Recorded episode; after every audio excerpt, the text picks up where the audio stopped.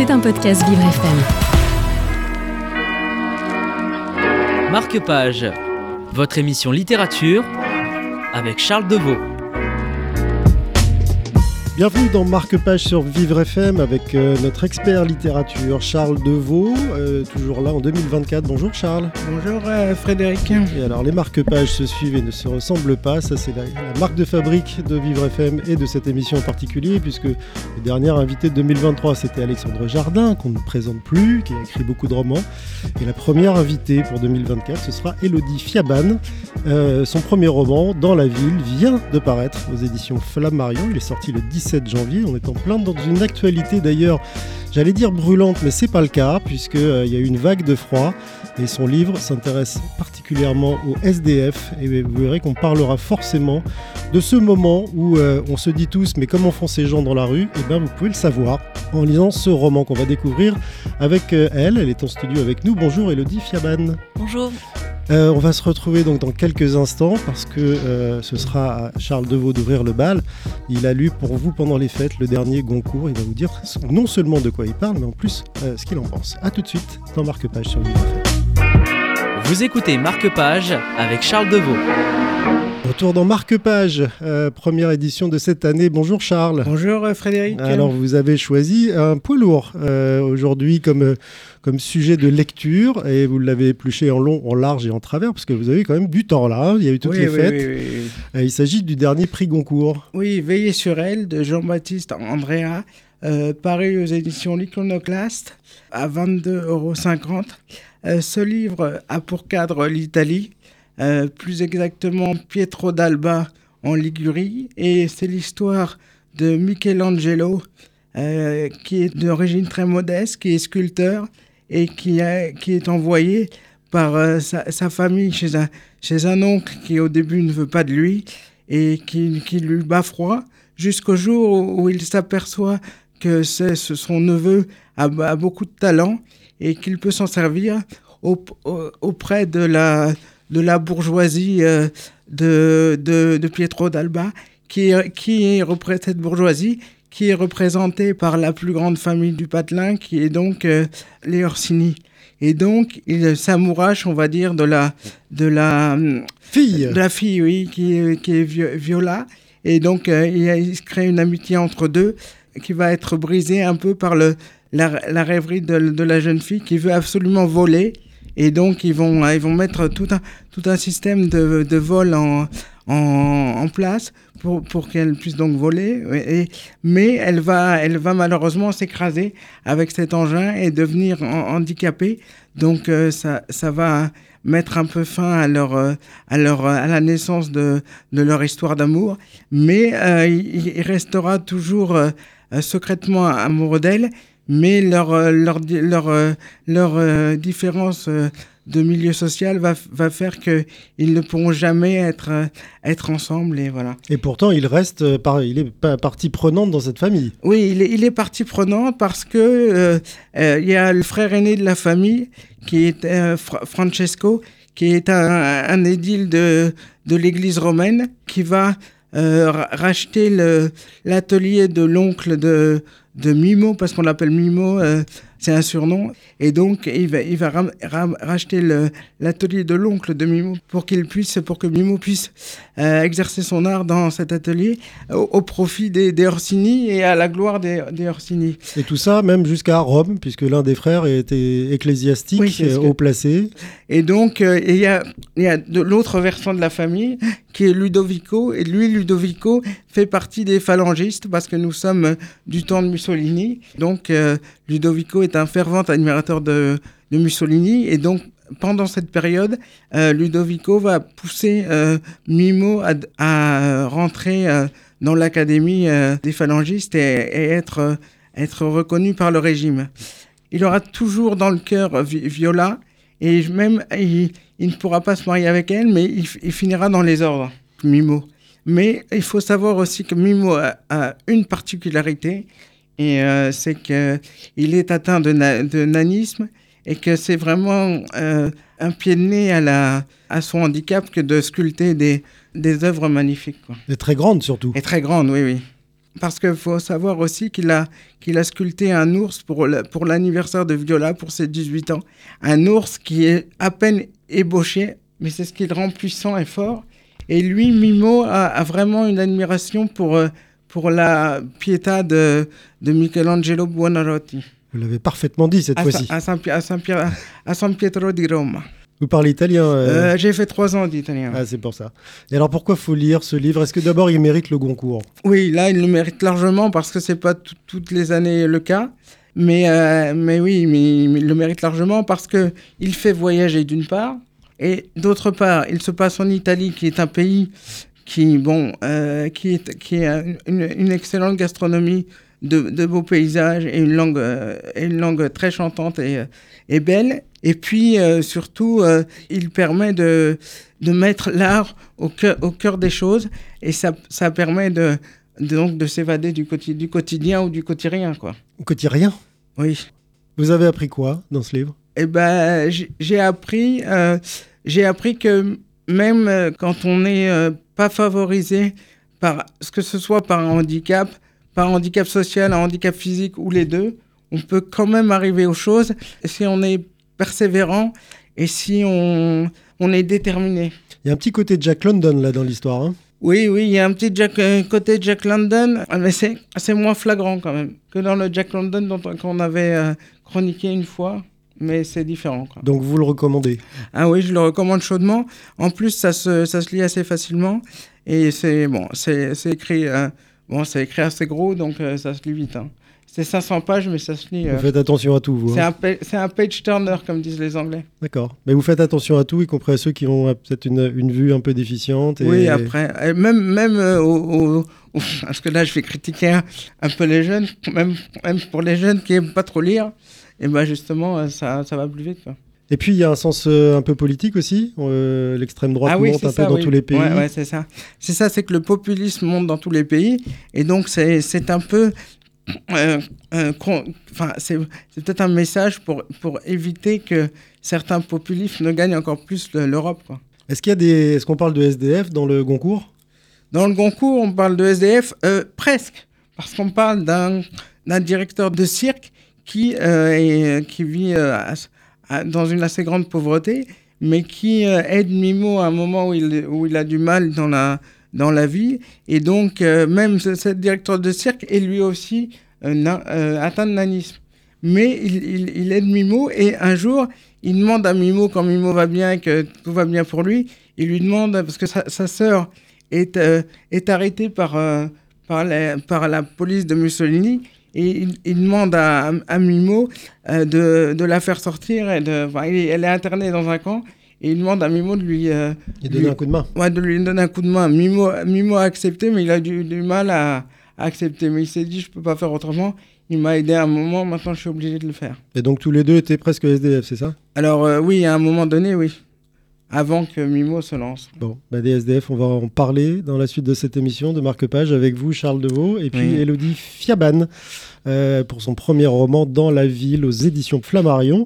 On se retrouve tout de suite sur Vivre FM dans Marque Page et on continue de tourner ces belles pages avec vous. Vous écoutez Marque Page avec Charles Deveau.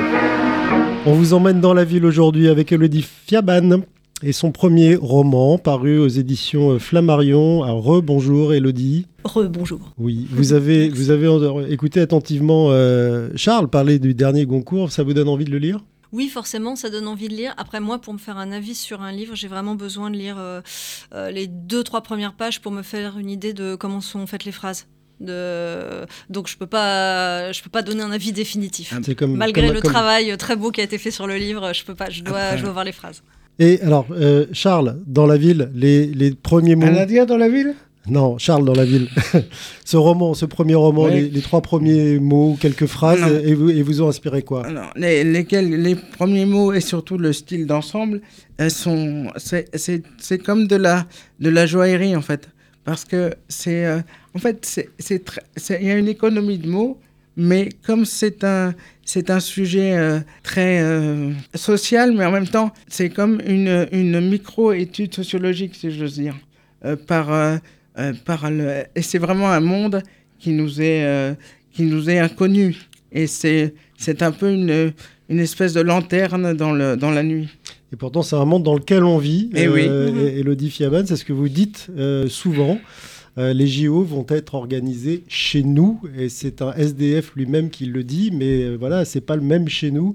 Euh, vous avez réussi en fait à, à prendre et à donner une photo de nuit euh, d'un monde devant lequel tout le monde passe en se disant tiens, il y en a encore un ici, mais sans jamais vraiment y faire attention, sauf Mhm. vous. Et la question qu'on se posait avec Charles, c'est de savoir, là, vous, vous, vous listez votre vie nocturne de maraude euh, auprès de, plein d'SDF. Est-ce que c'est votre vie vécue ou est-ce que c'est euh, quelque chose d'imaginaire? Euh, alors, ça part de quelque chose que je vis. Euh, je, connais les maraudes et c'est une expérience qui m'a à la fois marqué parce qu'on fait des rencontres qui sont fortes évidemment avec des vies qui sont difficiles. Et en même temps euh, ça me donnait tout de suite à, ce que vous disiez euh, ça me donnait tout de suite à penser ce que vous disiez l'étude sociologique. C'est-à-dire que ce quartier qui est le mien euh, avec l'usage que j'en ai, donc euh, euh, l'école, la, la bibliothèque, l'usage, aller au travail, prendre le métro. Quand on fait des maraudes, on découvre le revers de ce quartier-là qui est le même, mais on découvre euh, des, des gens qui n'habitent pas là le jour et qui viennent s'installer la nuit Vous- euh, sur, euh, sur le trottoir. Vous donnez l'exemple même du square voisin de, de chez vous, Mhm. dans lequel vous allez jouer avec votre fille et vous ennuyez avec elle et, et Mon la- fils, ouais. et- et votre fils, pardon. Et puis, le, et puis la nuit, bah, vous découvrez qu'il y a quelqu'un qui, qui y vit, mais pas, pas de la même manière que les, les gens du jour. Et c'est ça, en fait, ce qui était, ce qui était intéressant, c'était que c'était le même quartier, mais c'était, euh, on, le voyait euh, complètement différemment.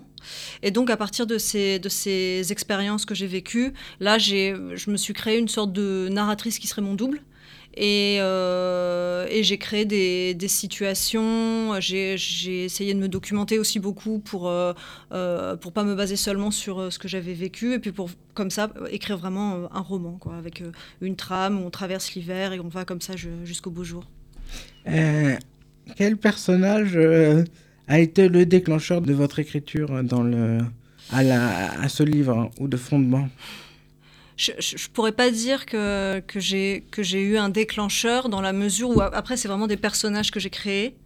Mais ce qui a déclenché mon envie d'écrire, c'était que euh, les maraudes que je faisais, c'était bah, quelques soirs, ponctuellement, un soir par semaine. Et par contre, j'y pensais tout le temps parce que c'était très très concret. C'était des situations où, euh, alors peut-être on donne juste une soupe, peut-être qu'on échange de mots, mais c'était euh, bah, à la fois dérisoire parce que les gens restent dans la rue, et à la Mhm. fois c'était vraiment concret et ça me et oui ça, ça continuait à, à m'habiter et à me comment dire à me à me faire penser. J'y pensais encore deux jours. Euh, je les, les gens que je connaissais la nuit et je passais dans la rue et je les voyais pas. Je me demandais où ils étaient pendant la journée. Enfin il y avait quelque chose. euh, ce qui, a, déclenché, euh, je pense, l'écriture, c'est pas une personne, mais c'était plus la, euh, comment dire, la, gr- la grande violence des situations dans lesquelles ils sont et le, comment dire, l'expérience de la maraude, de la rencontre, qui est euh, très diverse. Quoi. Il y a des moments où euh, on va rencontrer euh, un sans-abri, il va vouloir être tranquille, bon, on- ok, on respecte. Des moments où il va y avoir vraiment comme de la camaraderie. Enfin, à chaque fois, voilà, c'était, à chaque fois, c'était des, rencontres différentes et je pense que c'est toute cette, comment dire, profusion à la fois d'émotions et de réflexions sociales qui étaient imbriquées, qui, qui ont l'écriture. Quoi. Et ces expériences euh, vécues pendant combien de temps Vécu depuis 4 ans. Depuis 4 ans Mm, mm. Donc vous continuez Euh, oui, oui, mais après, ça dépend aussi des. Enfin, c'est comme c'est du bénévolat, ça dépend des disponibilités. Enfin, je. Comment dire Euh, En tout cas, euh, je veux pas me pré- prévaloir d'une euh, expérience de maraudeuse incroyable. Il y en a qui font ça pendant 15 ans. Euh, à Paris, en tout cas, Simple question. Depuis, combien, depuis Paris- combien de temps est-ce que à vous Paris, il y a des associations qui, font, qui se relaient toutes, euh, tous les soirs et qui font, et qui font ce boulot-là, quoi. Le bénévolat est une douce régression, c'est avant qu'on soit payé, avant qu'on devienne des adultes. Vous êtes retourné en enfance en faisant du bénévolat? Bah, Il y a plusieurs euh, conséquences au bénévolat. Euh, le fait de choisir de faire ça et d'avoir la sensation d'être utile et de savoir pourquoi on fait ça. Alors que quelquefois, euh, quand on est payé, on fait son travail parce qu'on a besoin de son salaire et, et que l'intérêt direct de son travail, on ne le sent pas forcément.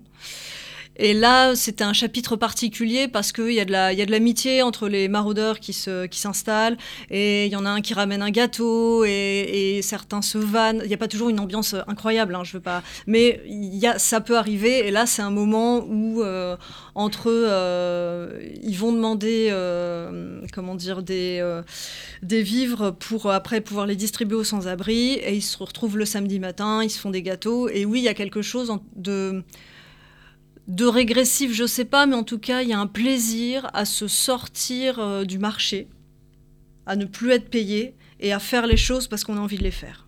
Et à se faire du bien quelque part? Aussi, aussi.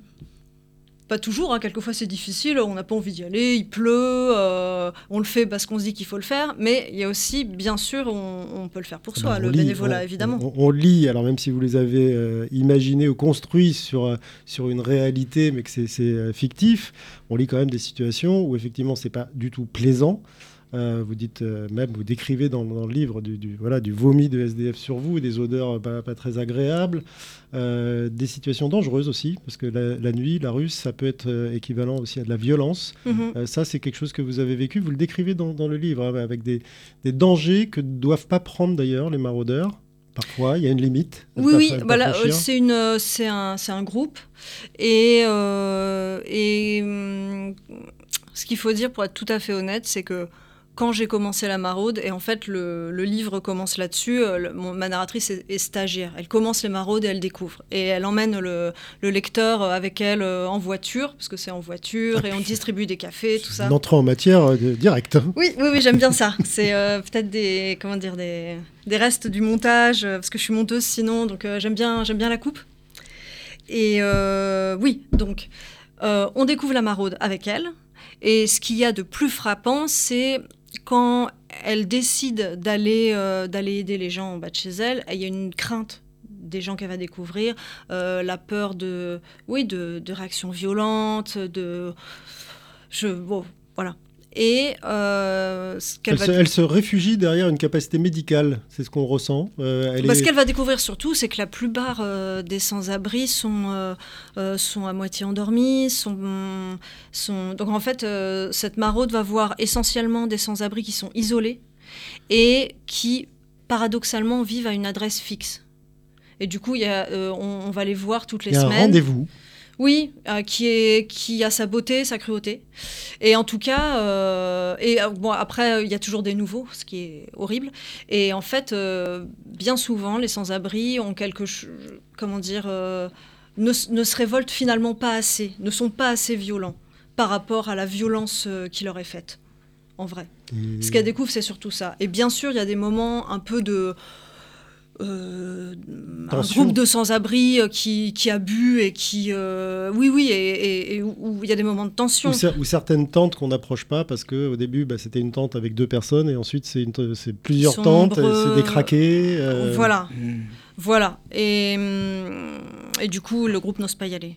Euh, Ah. mais voilà, ce qui est étonnant, c'est surtout le, à quel point euh, les, elle découvre à quel point le, comment dire, il n'y a pas de, justement, il n'y a pas de violence, quoi. Il y a une, euh, une torpeur qui, qui la saisit, quoi. Charles, vous avez Oui, une question sur je- l'institution, je crois. Oui, euh, vous, vous, vous parlez d'institutions. Mm. Est-ce que c'est pour, euh, pour englober euh, tout le monde, tout le- toutes les associations ou c'est pour créer un mystère euh, Pourquoi ce terme d'institution, justement? Euh, c'est ça, c'était pour euh, bah, rester dans l'idée du roman. Mhm. Alors l'institution, je trouve que ça crée tout de suite une distance. On se dit pas que c'est un vrai nom d'un Oui, oui, ça. ça- vrai Ça organisme. m'a interpellé, c'est pour ça. C'est ça. Euh, donc l'institution, c'est l'institution qui organise les maraudes. Mhm. Donc ça mettait une distance. Je trouve que ça mettait aussi la puce à l'oreille au lecteur.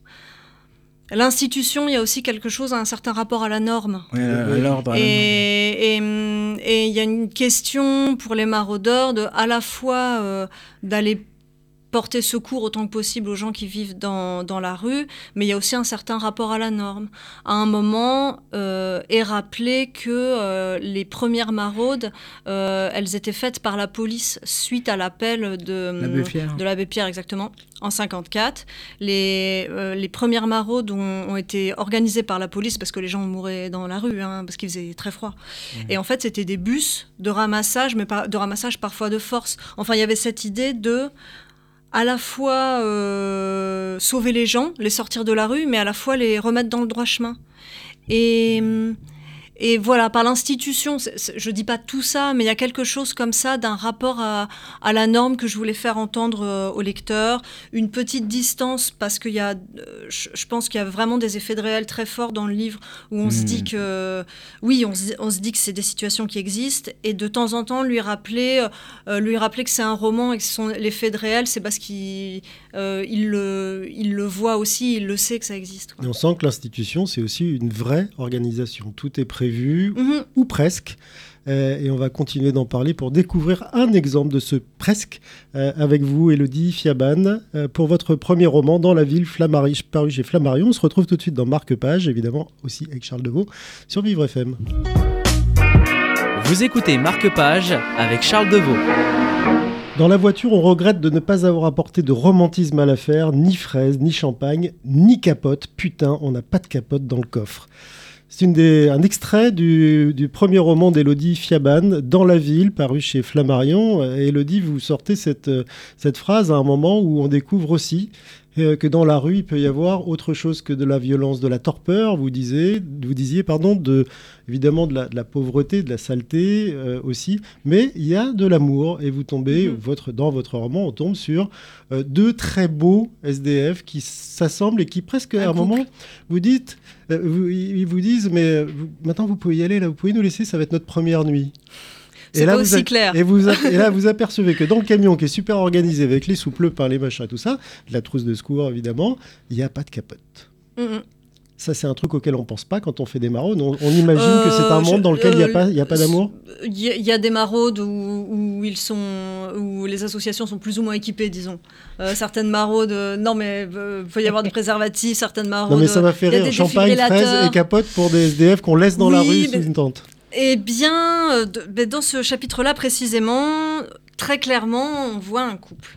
On, euh, on n'est pas de, les maraudeurs sont pas dans une intimité à, à, avec ce couple et, et, leur offrent ce qu'ils peuvent, euh, les, donc de quoi manger, euh, des produits d'hygiène. Mais le couple n'est pas très bavard et a envie d'être tranquille.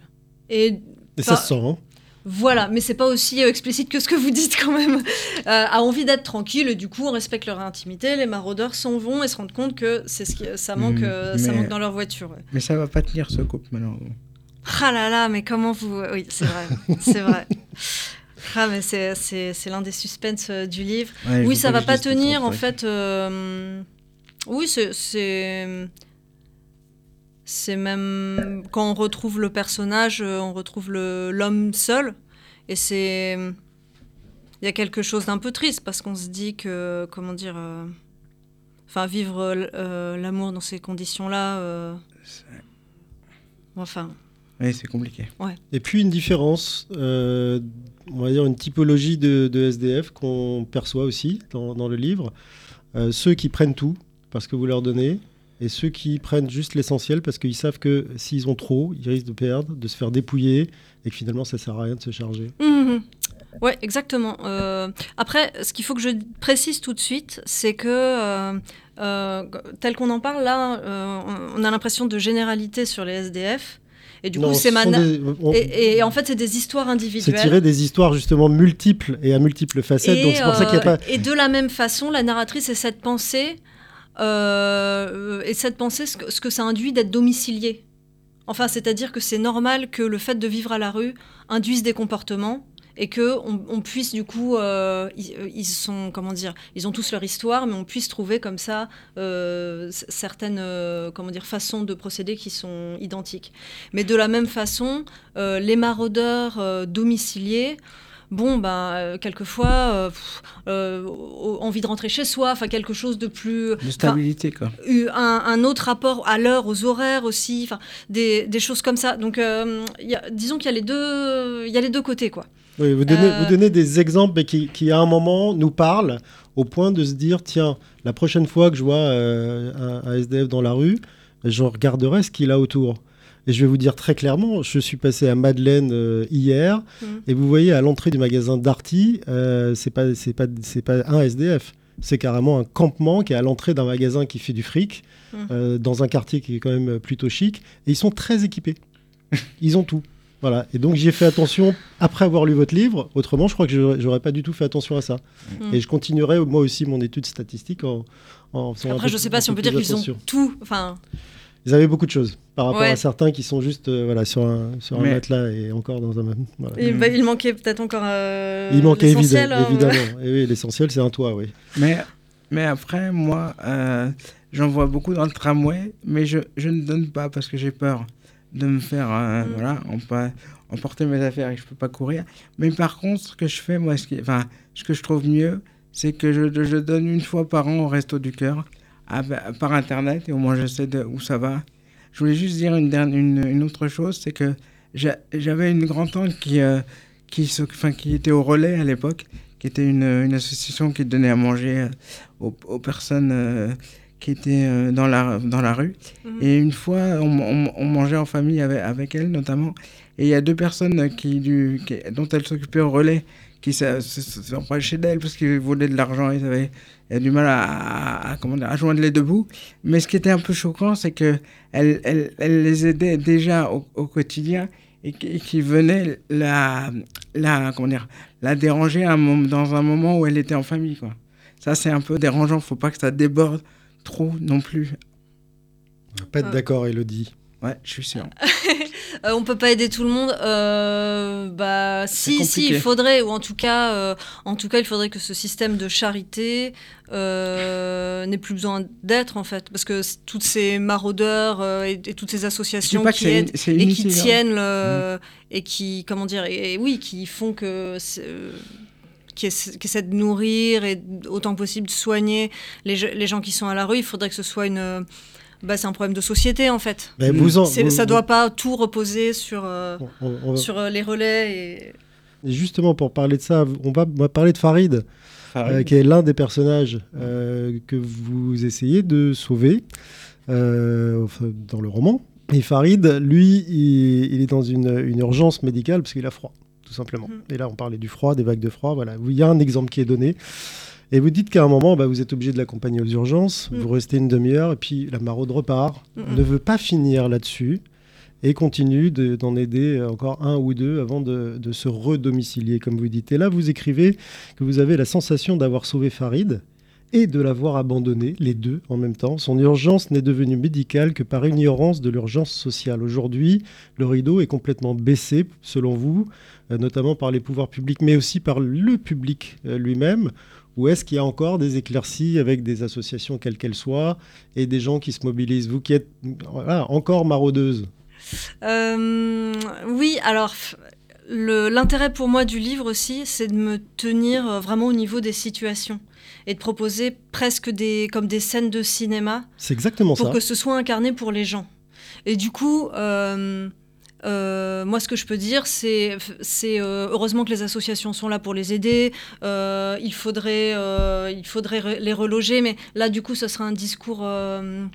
comment dire un discours politique oui plus politique et je pense que ça, ça, m'éloigne du, du, livre le livre c'est vraiment les, les situations un discours de terrain oui oui voilà et là, pour le coup, euh, je ne travaille pas au SAMU social, je me sens pas une légitimité incroyable. Quoi. Mais vous parlez quand même d'ignorance de l'urgence sociale. Ben oui, parce qu'il euh, il y a des gens qui meurent de froid dans la rue, ça c'est vrai. Ça c'est vrai, il y a une à deux personnes euh, par jour qui, qui, meurent dans la rue.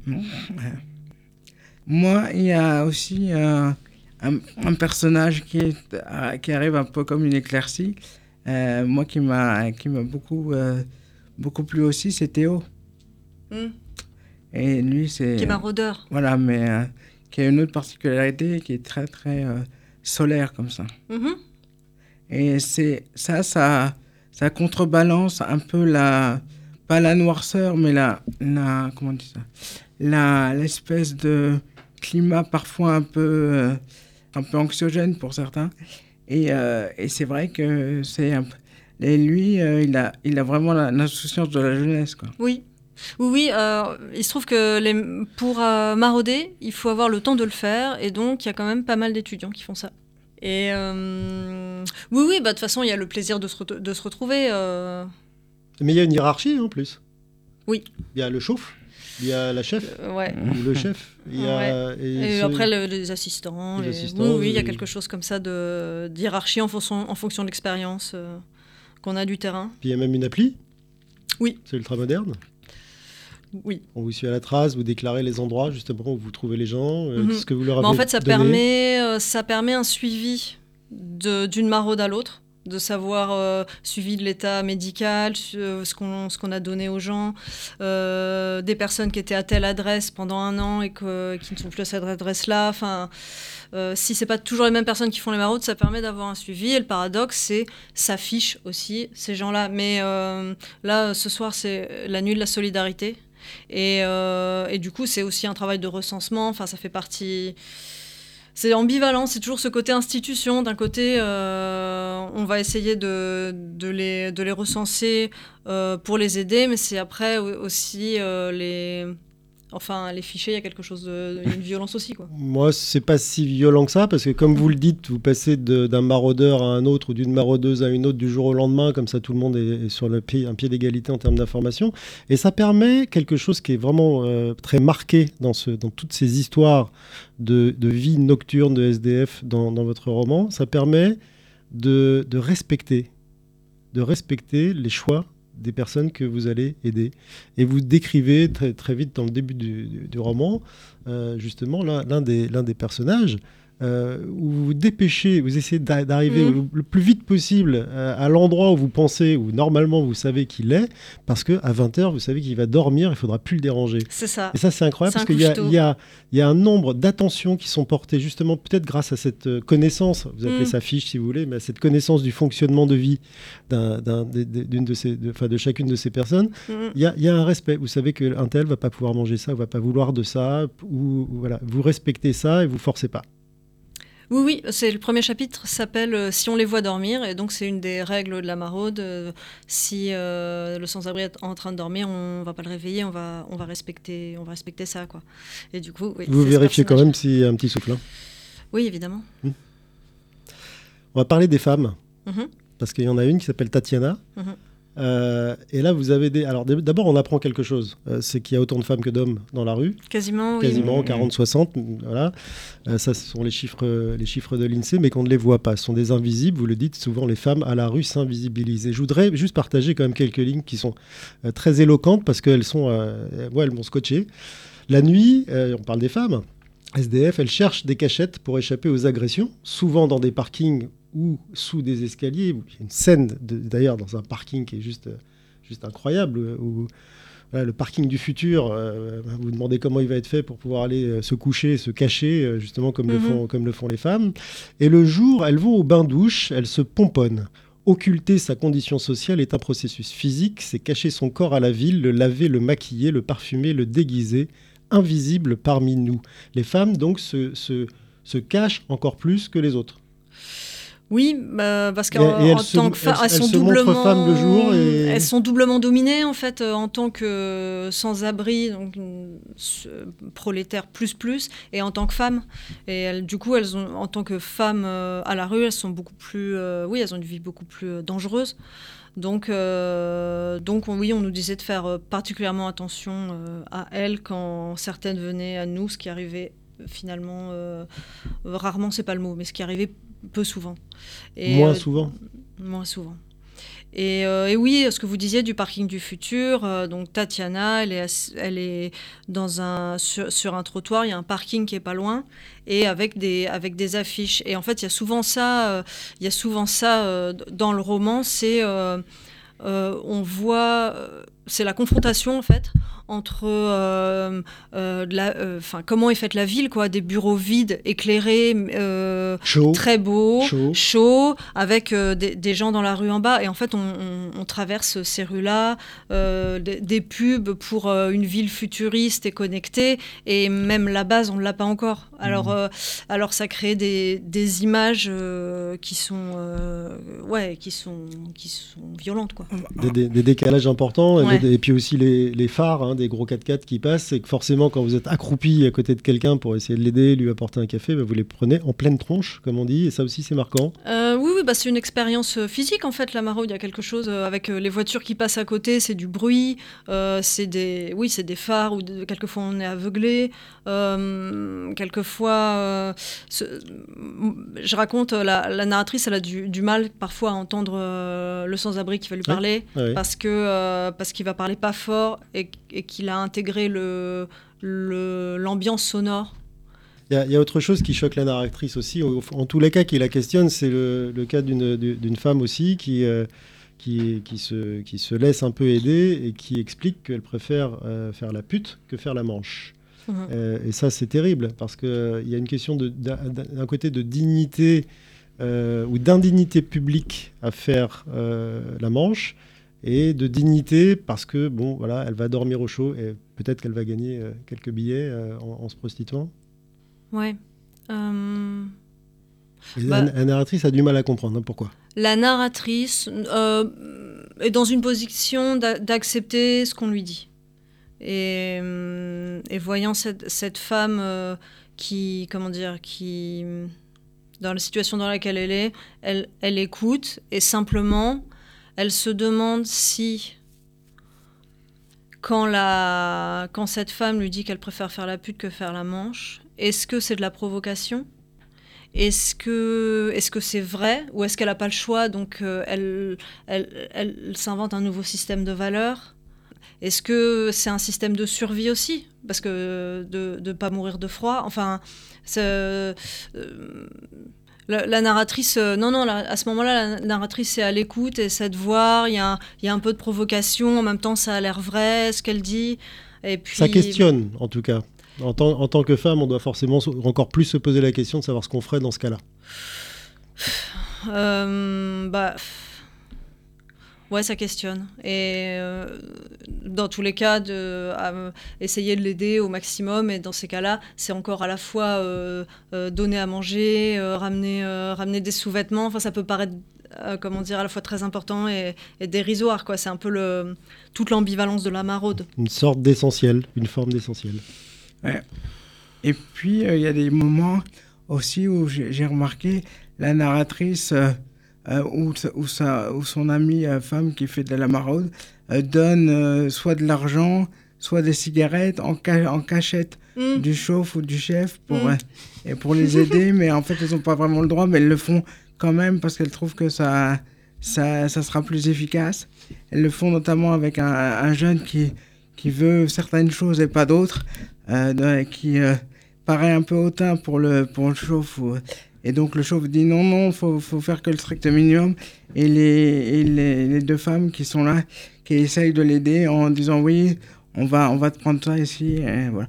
un peu en cachette quoi.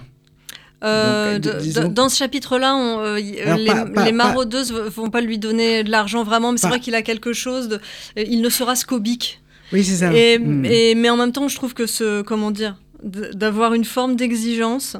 Euh, de, comme, comme ça, cette exigence-là qui peut paraître, euh, comment dire, euh, oui, dérisoire, mais qui en, qui en est une. Y a, dans le- la voiture de maraude, il y a ceux que ça énerve. Mm. Et, y a- et du coup, il y a la maraudeuse et, et son amie qui, qui voient une forme de fierté qui, qui, qui, est, qui est bien, quoi. C'est... Et oui, dans, dans cette, euh, dans la maraude, il y a cette idée de pas donner euh, Mais euh, de cigarettes alors, pas créer de dépendance. Mmh. Et il y en donner a qui d'argent. oui. il y en a non qui, plus. en a qui- et, euh, Non, parce Parfois, que euh, ouais, bon. parfois elle, elle donne des cigarettes, mais euh, elle, il y a une des deux qui donne des cigarettes et qui dit à l'autre fais attention quand même, prévois, parce que quand il t'en demande, c'est. euh, voilà. Et donc, euh, Gros voilà. fumeur. Nous aussi, on aurait dû prévoir une émission euh, de 3 heures pour parler de ce, cet excellent roman d'Elodie Fiaban dans la ville, paru aux éditions Flammarion. Moi, je voudrais juste finir, parce que malheureusement, on doit finir, sur un autre contraste, puisqu'on parlait tout à l'heure des immeubles chauds, allumés, de bureaux, et puis euh, en, bas des, en bas des tours, des gens qui, qui crèvent de faim et meurent de froid. Euh, Il y a aussi l'exemple dans votre livre de Safia que vous retrouvez, vous trouvez une fois, vous la retrouvez assise à l'endroit où elle vous a indiqué qu'elle irait. Et là, le paradoxe est quand même très, très étonnant puisqu'elle est assise dans la lumière d'un lampadaire sur la marche devant la Croix-Rouge française.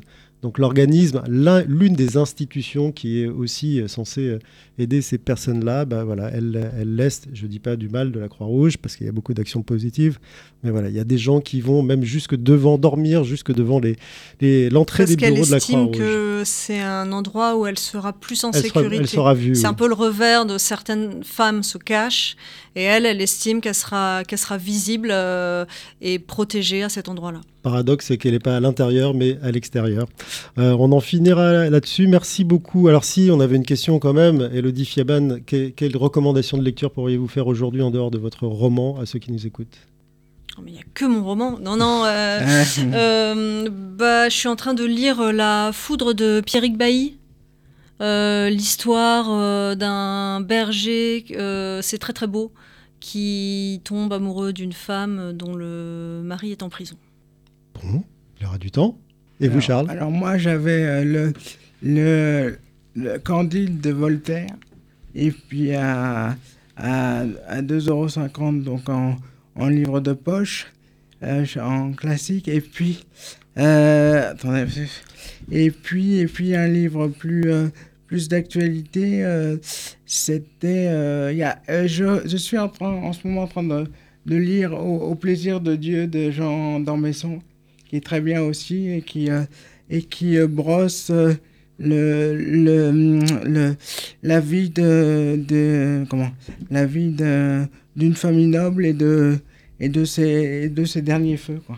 Merci. Moi, je vous donnerai Voilà. pas de recommandation, sinon vous pourrez écrire le prochain roman, euh, l'animateur qui se fait égorger directement dans le studio par le réalisateur qui regarde l'horloge, euh, pas tourner. Merci beaucoup, euh, Elodie Merci à Fiaban. vous. Merci. Merci. à vous encore, Charles Deveau. On se Merci. retrouvera dans une prochaine émission avec Bien encore une ou un invité étonnant. Je rappelle que vous pouvez d'ores et déjà trouver dans toutes les bonnes librairies euh, le roman, le premier roman d'Elodie, donc Dans la ville, paru aux éditions Flammarion. À bientôt dans Marque Page. sur À Podcast Vivre FM. Si vous avez apprécié ce programme, n'hésitez pas à vous abonner.